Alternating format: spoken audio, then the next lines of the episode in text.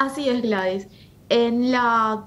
entrega que vamos a hacer este domingo en el suplemento, se cierra un análisis que parte de la situación hoy de la caja fiscal, cuyo déficit es lo que están observando, que según proyecciones del propio Ministerio de Hacienda, para el 2029 va a tener el tamaño de lo que aproximadamente hoy son todos nuestros impuestos. Entonces, en la siguiente lámina, lo que hicimos fue una reflexión acerca de la calidad del gasto público, porque una vez asumido un compromiso, eso pasa a ser rígido. Entonces, el primer paso era analizar el impacto en el presupuesto de los aumentos en los salarios que algunos segmentos están ahora pidiendo, pero eso automáticamente trae consigo impactos en la caja fiscal que pasan a ser compromisos a ser atendidos necesariamente en el corto, mediano y largo plazo. Entonces lo que hicimos fue observar cuál fue el comportamiento de la calidad del gasto público respecto a los impuestos que todos los paraguayos pagan. Y lo que el análisis muestra es que desde hace más de 10 años, siempre más del 60% de todos los impuestos se destinó exclusivamente a pagos de salarios. Lo que este gráfico muestra en, las pelotitas es cuánto es el porcentaje de entre todos nuestros impuestos destinados exclusivamente a salarios de la administración central, que en la siguiente lámina se mm, discrimina quiénes específicamente son esas personas, ¿verdad? Entonces, lo que se espera para el cierre del corriente año es que de cada 100 guaraníes que ingresan al Estado en conceptos de, de impuestos, 67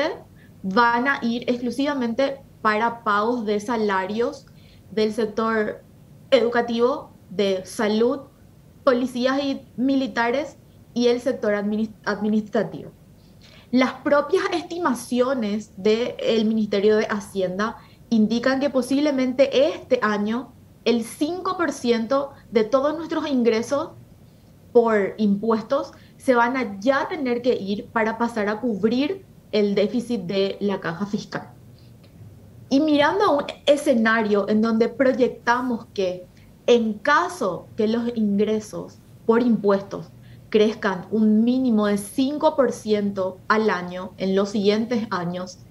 de todas formas, para el 2025 el 100% de todos nuestros ingresos se va a tener que destinar única y exclusivamente para salarios y para la caja fiscal.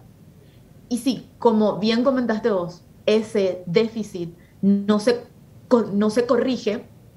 para el 2029 todos los impuestos se van, a se van a tener que ir para cubrir solo el déficit de la caja fiscal. Solo que este último escenario es es hipotético y es para mostrar simplemente la seriedad de la cuestión, porque obviamente en primera instancia están los gastos rígidos, que son los salarios. Pero lo que ilustra esto es la gravedad de que no habrá más espacio para ningún otro tipo de gasto en infraestructura o en otras cuestiones que le son muy urgentes a nuestro país. Claro, para subrayar nomás y, recordarle a nuestra audiencia, nosotros tenemos un presupuesto general de gastos de la nación de alrededor de 13 mil millones de, dólares, 14 mil millones de dólares otros años, eh, y, y, que se sustenta más o menos en 3.500 millones de dólares